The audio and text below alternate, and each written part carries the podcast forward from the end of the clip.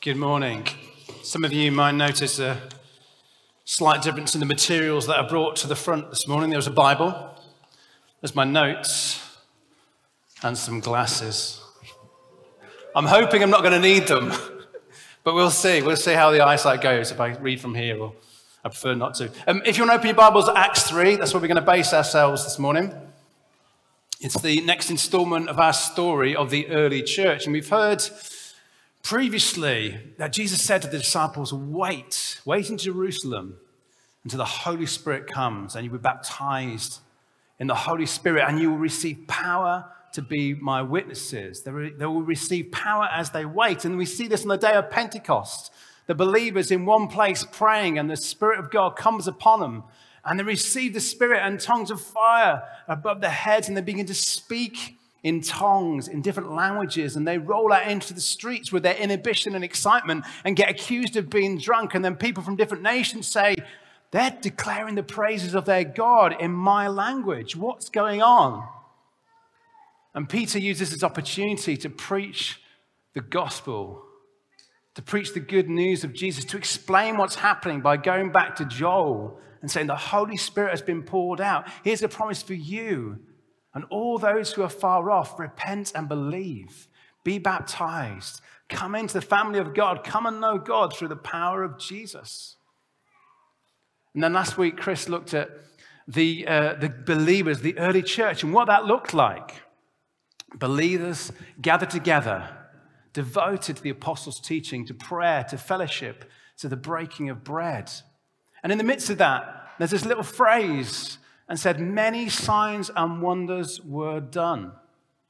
Many signs of wonders were done. And we're going to look at a particular sign of wonder that Luke, the author of this book, thought was appropriate to draw our attention to. Many signs and wonders were done, but this one particularly was significant.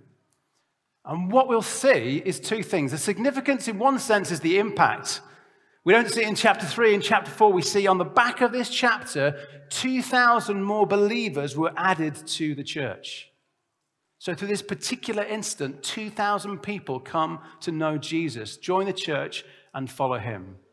But what we particularly see, and what I want to draw our attention to today, is we see here that Jesus' power is still at work. Peter and John have walked with Jesus. They've seen him forgive sins, heal the sick, raise the dead. They've seen the power of Jesus of work as they've walked with Jesus, but they've stood, they've waited, they've received the Holy Spirit. And now we see Peter and John doing the same things. Not because they're doing anything special, but because they are convinced of this fact. The power of Jesus is still at work. And my aim today is to encourage us to come to exactly the same conclusion for us. The power of Jesus is at work today. So let's read from verse 1. I am going to have to use my glasses. One day, Peter and John were going up to the temple at the time of prayer at three in the afternoon. Now, a man crippled from birth was being carried to the temple gate called Beautiful, where he was put every day to beg from those going into the temple courts. When he saw Peter and John about to enter, he asked them for money. Peter looked straight at him, as did John. Then Peter said, Look at us. So the man gave them his attention, expecting to get something from them. Then Peter said, Silver or gold I do not have, but what I have I give you. In the name of Jesus Christ of Nazareth, walk. Taking him by the right hand, he helped him up, and instantly the man's feet and ankles became strong. He jumped to his feet and began to walk. Then he went with them into the temple courts, walking and jumping and praising God, walking and leaping and praising God, walking and leaping. And... Anyone know that song? Yeah? Walking and jumping and praising God. When all the people saw him walking and praising God, they recognized him as the same man who used to sit begging at the temple gate called Beautiful, and they were filled with wonder and amazement at what had happened to him. While the beggar held on to Peter and John, all the people were astonished and came running to them in the place called Solomon's Colonnade. When Peter saw this, he said to them, Men of Israel, why does this surprise you? Why do you stare at us as if by our own power or godliness we have made this man walk? The God of Abraham, Isaac, and Jacob, the God of our fathers, has glorified his servant Jesus. You handed him over to be killed. You disowned him before Pilate, though he had decided to let him go. You disowned the holy and righteous one and asked that a murderer be released to you. You killed the author of life, but God raised him from the dead. We're witnesses of this. By faith in the name of Jesus, this man whom you see and know was made strong. It is Jesus' name and the faith that comes through him that has given this complete healing to him, as you can all see. Now, brothers, I know that you acted in ignorance, as did your leaders, but this is how God fulfilled what he had foretold through all the prophets, saying that his Christ would suffer. Repent then and turn to God so that your sins may be wiped out and times of refreshing may come for the Lord, and that he may, and he may send the Christ who has been appointed for you, even Jesus. He must remain in heaven until the time comes for God to restore everything as he promised long ago through his holy prophets. But Moses said, The Lord your God will raise up for you a prophet like me from among your own people. You must listen to everything he tells you. Anyone who does not listen to him will be completely cut off from among his people. Indeed, all the prophets from Samuel on, as many as have spoken, have foretold these days. And you are heirs of the prophets and of the covenant God made with your fathers. He said to Abraham, Through your offspring, all people on earth will be blessed. When God raised up his servant and sent him first to you to bless you by turning each of you from your wicked ways. We're going to see through this passage that Jesus' power is still at work. Jesus' power is still here to heal. It's still here to wipe away sins. And it's still here to restore everything. The power of Jesus is here to heal, to wipe away sins, and to restore everything. So let's look first at this power to heal. And we've got this incident with this man who was lame from birth, who sat at the beautiful gate. He was carried there, and we can only assume that he'd been there for many years. If he'd been lame from birth and people knew him, he'd been sitting there for many years, which means this. We could almost guarantee that Jesus, when he was alive, would have walked past that man. Jesus and his disciples, when they came to the temple, are very likely to have walked past him and Peter and John, since Jesus has died, may have already walked past him on the way to the temple. Why am I making this point? I have a big question about this. Why did this man get healed on this day? At this point. You see, I think we could say Jesus or the disciples have walked past him many times before and he wasn't healed then. So why today? Why does it happen? Well, the passage gives us a, a few thoughts and a few ideas, although I don't think we're going to get a conclusive answer just to give you a heads up. So, verse 6. Peter says this Silver or gold I do not have, but what I have I give to you. In the name of Jesus Christ of Nazareth, walk. So maybe Peter has got a gift of healing now that he can give. And he gives that to him. But then Peter says in verse 12, something slightly different.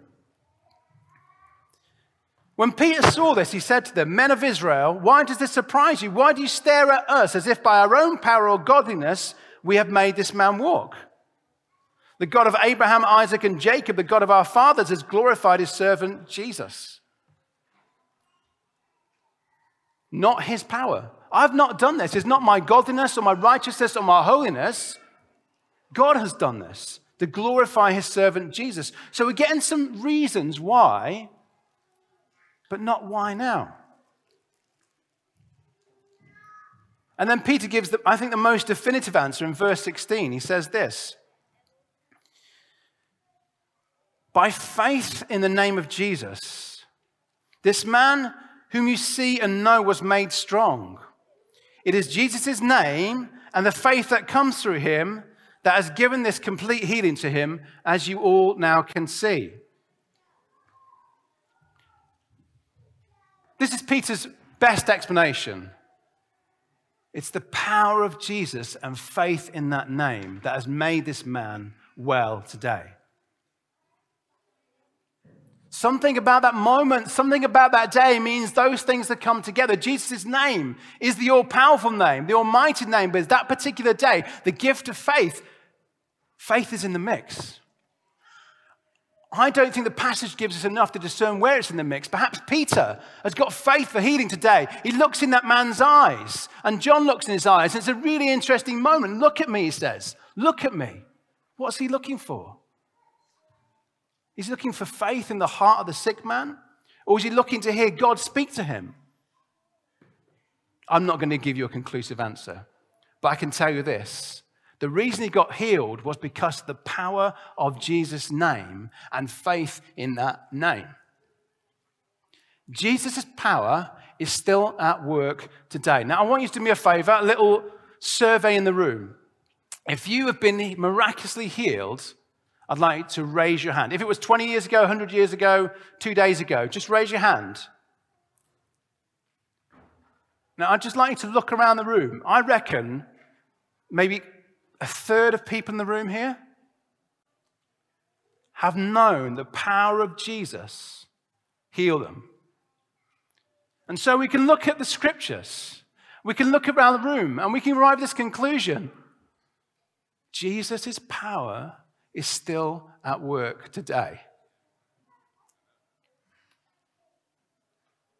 Jesus has the power to heal. And this is not some sort of incantation or some sort of spell we say, in Jesus' name, be healed. It's not because we say the right words. It's because in the power of Jesus' name and the mix of faith, God and us, together with Him, allow that healing to outwork in everyday life. And I can't tell you why some people are healed and some aren't. But I can give you a better and greater promise, and I'll do that later on, about the power of Jesus in your life. But I, I want us to come to a place this morning of realizing this Jesus' power is here to heal. Jesus' power is here to heal today. When you go to work on Tuesday, because it's a bank holiday, unless you are a worker that works on a bank holiday, in which case, when you go to work on Monday, Jesus' power is available to heal. When you go back to school, whether it's next week or the week after, Jesus' power is available to heal. When you're at home watching the TV, do you know what? The power of Jesus, and by faith in that name, you can be healed. This is what we see from this story. Well, let's just ask what is our role in this? I think we have two things we can do. Number one, look for opportunities to pray for healing. Number two, take opportunities to pray for healing. Now, by all means, let's work out this faith thing with God. God, are you speaking? Do you want me to pray? Do you want me to do it? But you know something? I think I just like to pray for people to be healed anyway. I'm going to give you two stories of when I prayed for people to be healed and they didn't get healed. That's going to encourage you, isn't it? Walking down South Road about four or five years ago, a man clearly in pain, apps barely able to walk. I stopped him and said, I, I, I can see you're in pain. What, what's happened? Oh, I've, I think I put my disc out. I'm just trying to get along to something I have to do. I said, Can I pray for you? He went, Yeah. Okay, great. Well, I'm a Christian. I believe God's healed, so I'd like to pray for you to be healed. So I, I said, I prayed for. I said, In Jesus' name, back be aligned, pain go in Jesus' name. Amen. So Did you feel any different? He went, Not at all. No, I'm still in absolute agony. I said, Can I pray again? He said, No, I need to get off. But then he said, But thank you so much. Thank you for praying for me. I was like, You're welcome. Now, I did say to him, God may heal you as you go. And maybe he did, and maybe he didn't. But you know something? I wanted to see God heal this man because I had compassion on him and he needed something. I'll give you another example. My neighbor, very bad hip walking, now at operation, walking down the road, I said, Ian, look, I'd love just to pray for you. Is that okay? Then, uh, okay. I don't think he felt he had a choice. I kind of cornered him at the time. I prayed for him. He felt no difference, nothing changed. Do you know what he said afterwards? Thank you so much for praying for me. I really appreciate that. So no one was healed. The power of Jesus was not released. Hallelujah. But the love of Jesus was. So the biggest risk I've got is that they won't get healed, but they will get loved. So I think I'm willing to take that risk sometimes. I don't know about you. Look for opportunities and take those opportunities. Because, you know, if, if I pray for no one, no one's going to get healed by me with God. Yeah, if I take no opportunities, not, if I take some opportunities, then maybe He will. Let's get back to the point. The power of Jesus is able to heal any disease and any sickness. It's available for us today and wherever we are. And this story, this healing, draws a massive crowd. We see 2,000 people are saved. Maybe all the crowd was 2,000 people and they all got saved. It's more likely the crowd was bigger, but they gather. It causes a ruckus. It causes excitement. It causes wonder because people know this man. They know he's been lame from birth. They don't need to check it out. And he's been healed. And they say, What has happened? The crowd gathers. Peter's there. They come to him. And he's, he's look, he's got an opportunity, hasn't he? He's got an opportunity. Now, what would you do in that moment? God has released the power of healing through you. Pray for someone, they've been healed. I've heard stories of uh, people in a supermarket pray for healing and then over the microphone saying, Someone's been healed. If you want to be healed, come to the front, come to the supermarket, and loads of people get healed. Brilliant, fantastic, great strategy. It's not Peter's strategy. Do you notice that? He didn't say, The power of God's here to heal. Everyone come forward. It's time for everyone to be healed. He didn't do that at all. What does he do?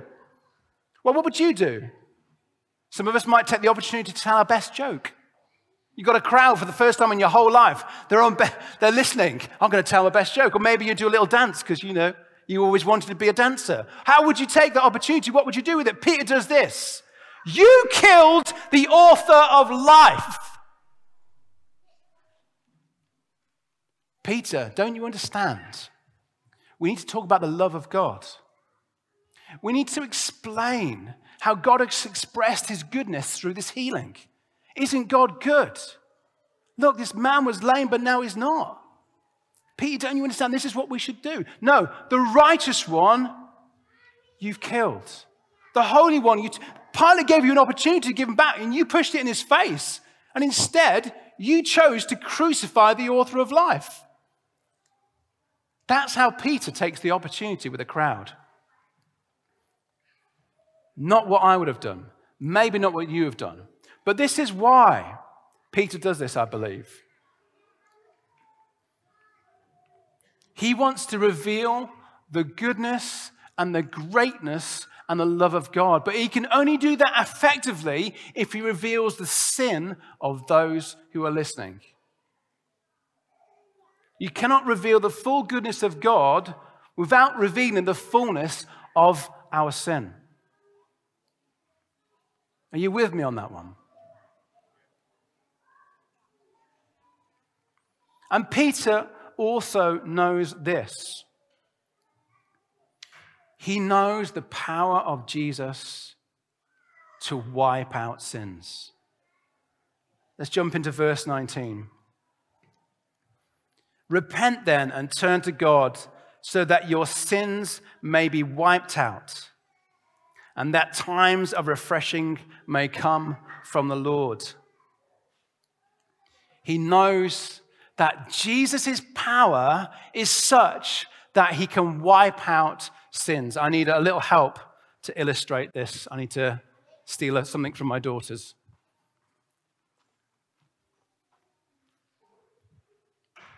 I've got a little uh, magic slate here.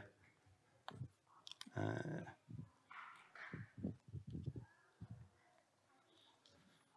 So, you know when you say, talk about wiping the slate clean?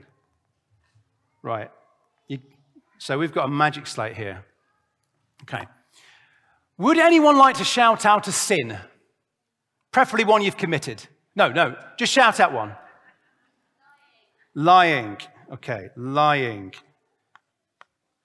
Nearly misspelt that. That says lying, okay? Clearly says lying. Maybe I'll just double it up a bit.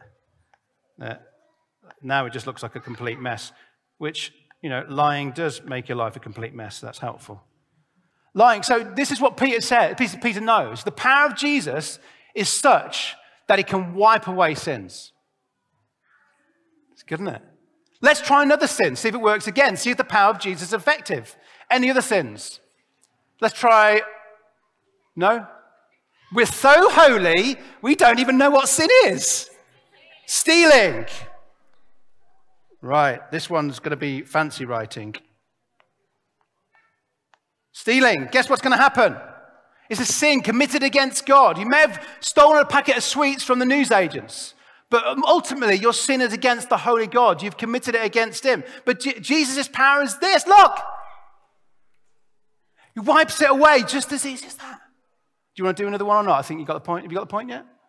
You got the point. Okay. I was quite enjoying drawing, but maybe. Do you need your pad back, Isabel? Okay. We'll save that for later. These are great, by the way, for uh, kids during the meeting. They can take notes, take pictures of it. Very, very good. I can uh, recommend a, a, a, good shop to get them from, so just let me know. I've only got a 10% commission, it's not a lot, so. Um, Jesus' power to wipe away sins. Peter knows this. So he is very confident and very willing to go to this place of revealing sin in his hearers. He's happy to say, You killed the author of life because he knows the solution to their predicament. He knows what's going to happen. But he also knows the power as well that it brings times of refreshing. Jesus' power can bring times of refreshing. You see, if you live with guilt and shame, do you know what? It is tiring. It brings you down, it bears you down. And maybe this morning, if you need a time of refreshing, maybe some of that is due to, sh- due to sin and shame. And you need that slate to be white clean. If you've never come to Jesus before, if you've never given your life to Him, then if you give yourself the moment and time to consider it, you'll know that you are racked with guilt. You're racked with condemnation and you're racked with shame because nothing in this world can get rid of it. There is no power strong enough to get rid of it. You can go through therapy, you can talk about it, you can do whatever you want to numb the pain, but it will not disappear. The only thing that will ever get rid of sin and shame is this the power of Jesus. The power of Jesus.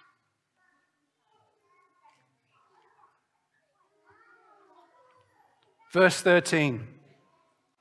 The God of Abraham, Isaac, and Jacob the God of our fathers, has glorified his servant Jesus. You handed him over to be killed, and you disowned him before Pilate, though he had decided to let him go. You disowned the holy and righteous one and asked that a murderer be released to you. You killed the author of life, but God raised him from the dead. We are witnesses of this. And then let's skip to verse 18. Now, Brothers 17, I know that you acted in ignorance, as did your leaders, but this is how God fulfilled what he had foretold through all the prophets, saying that his Christ should suffer. Mike read out that spoken word. And it talked about a God who laid down his life for us. There was that graphic image of us being tied to train tracks by our sin, unable to get away from the wrath of God, careering towards us like a train. But Jesus, the sinless one, became sin for us. Jesus, the righteous one, gets us off the track and puts himself in our place and says, I will take the punishment. I will take the wrath of God. I will take your sin. It's a corporate act for those who believe in him, but it's a specific individual act for you as well. He bore your sin, he bore your shame, so that when you repent, and we'll come to that in a second, your sins will be wiped away, and times of refreshing can come to you.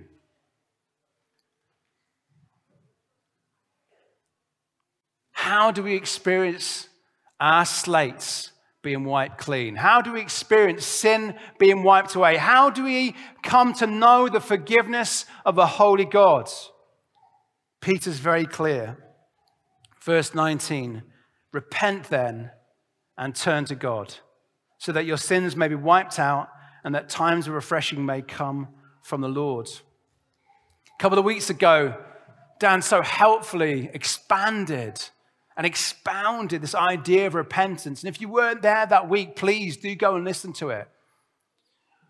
We're going to touch on it again today because I believe it's something that God wants us to think about and God wants us to do. Repentance means this a change of direction, a change of mind, turning round completely, if you like.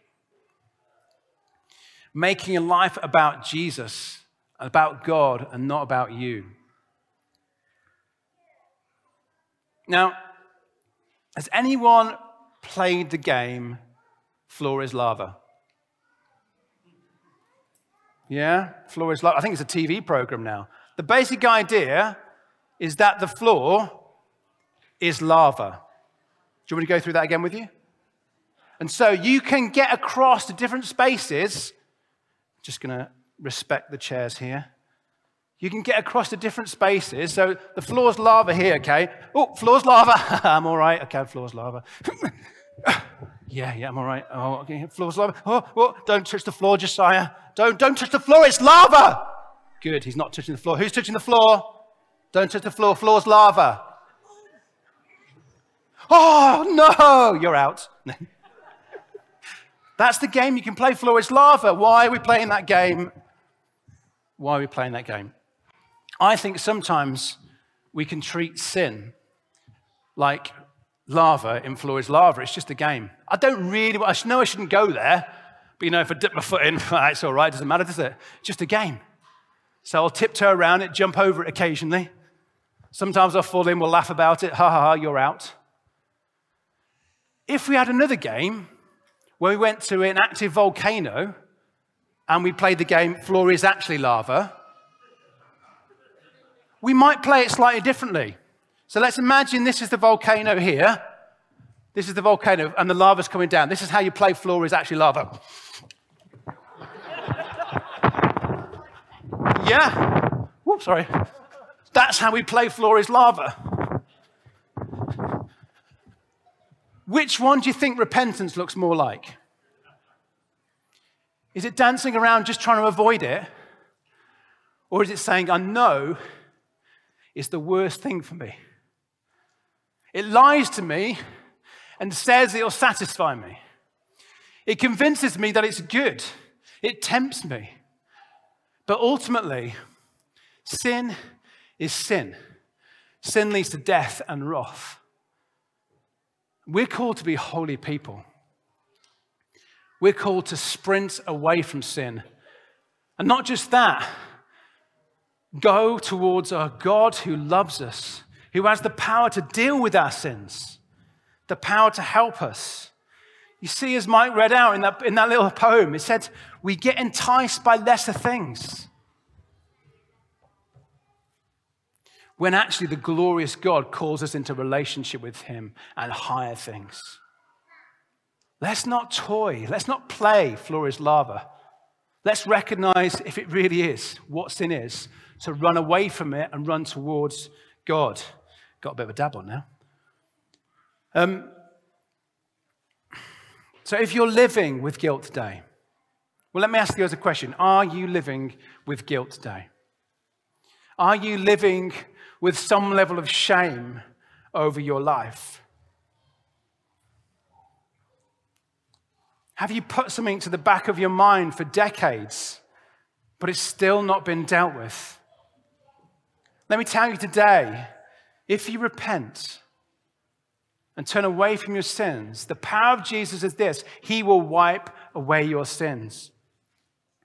1 John 1 9 says this If we confess our sins, He is faithful and just and will forgive us our sins and purify us from all unrighteousness. He will forgive us our sins.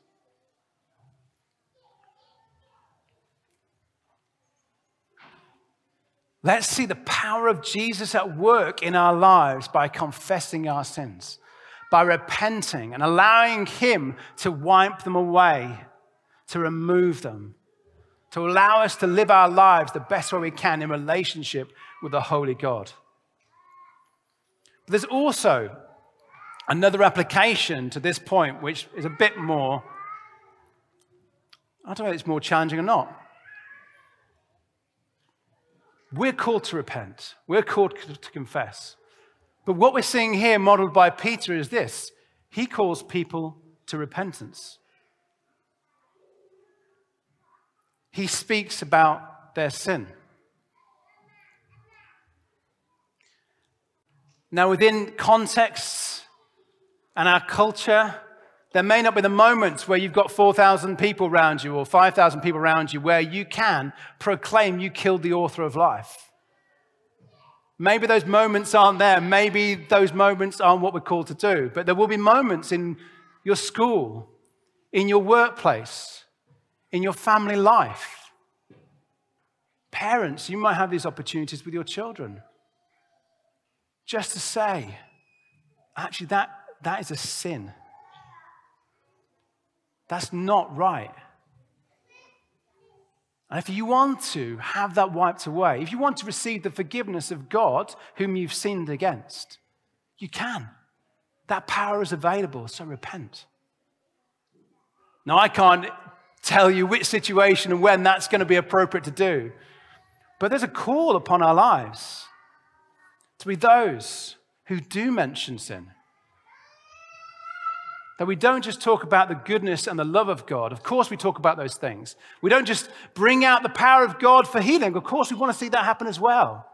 But if you want to see the full power of Jesus at work, wiping away sins, calling people into relationship with God, securing their eternal future, at some point in time, we're going to have to talk about sin and we're going to have to talk about repentance. Which is why we need the Holy Spirit. Because I don't know about you, that doesn't exactly fill me with excitement. That feels quite scary in our culture this day, these days.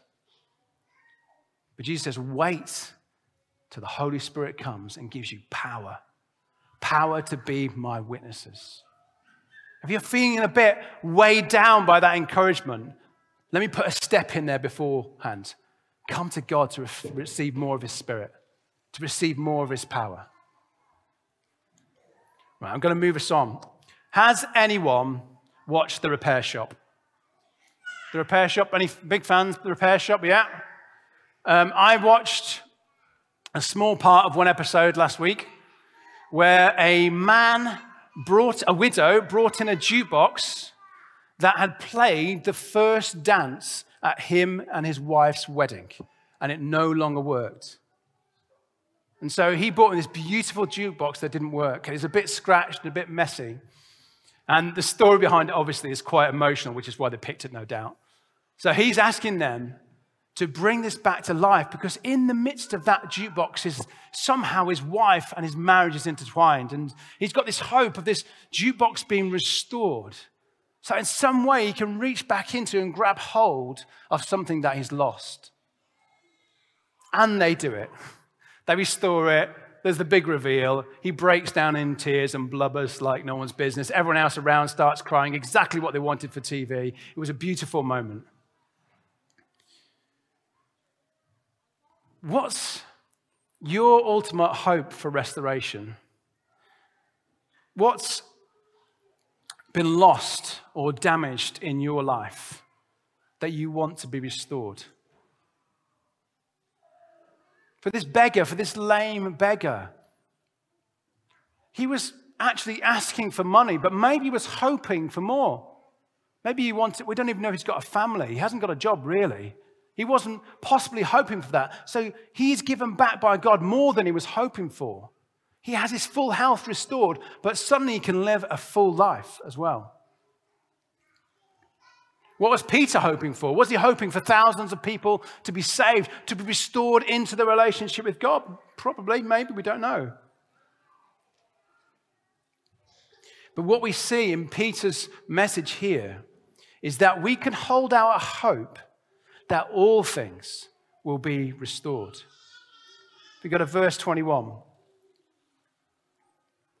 Talking about Jesus, he must remain in heaven until the time comes for God to restore everything as he promised long ago through his holy prophets. We're just going to touch on this. We won't spend a lot of time on this, but this is a magnificent promise in this message. But it's a promise through Scripture that at the end of time, all things will be restored.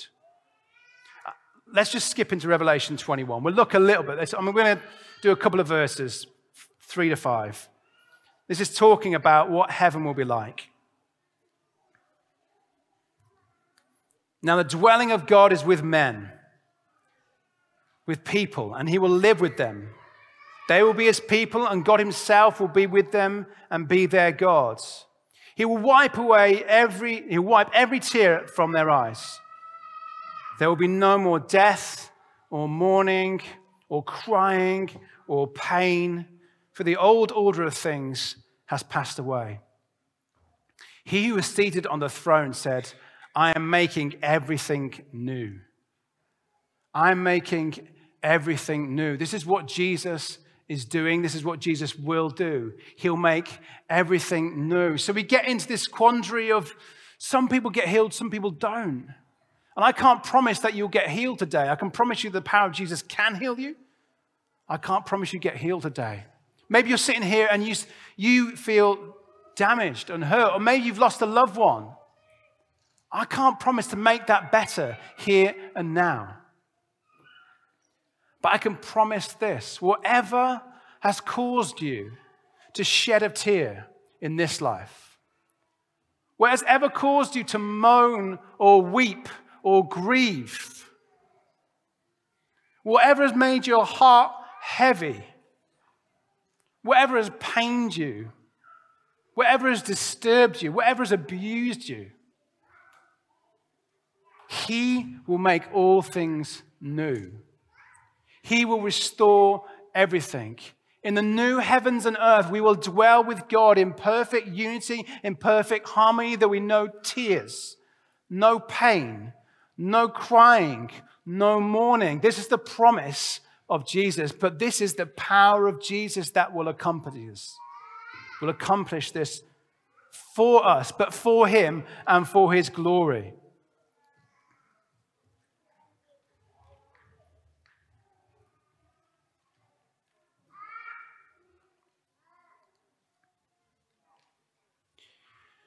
We might lose much in this world with the challenges and difficulties that face us, but Jesus has the power to restore everything at the end of time in order that he receives the glory due to his name. And that's what we're heading for. That's our direction.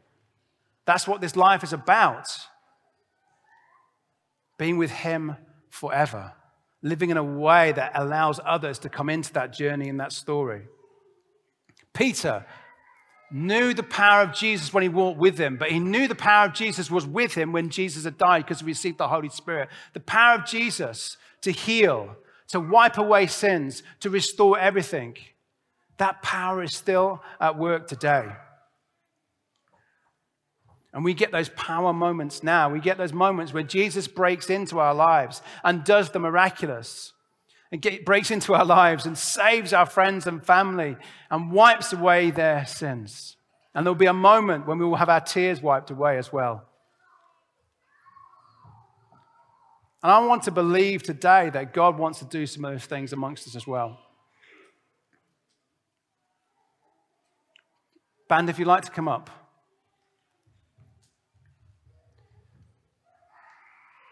But what I want us to do now is to focus on Jesus and his power.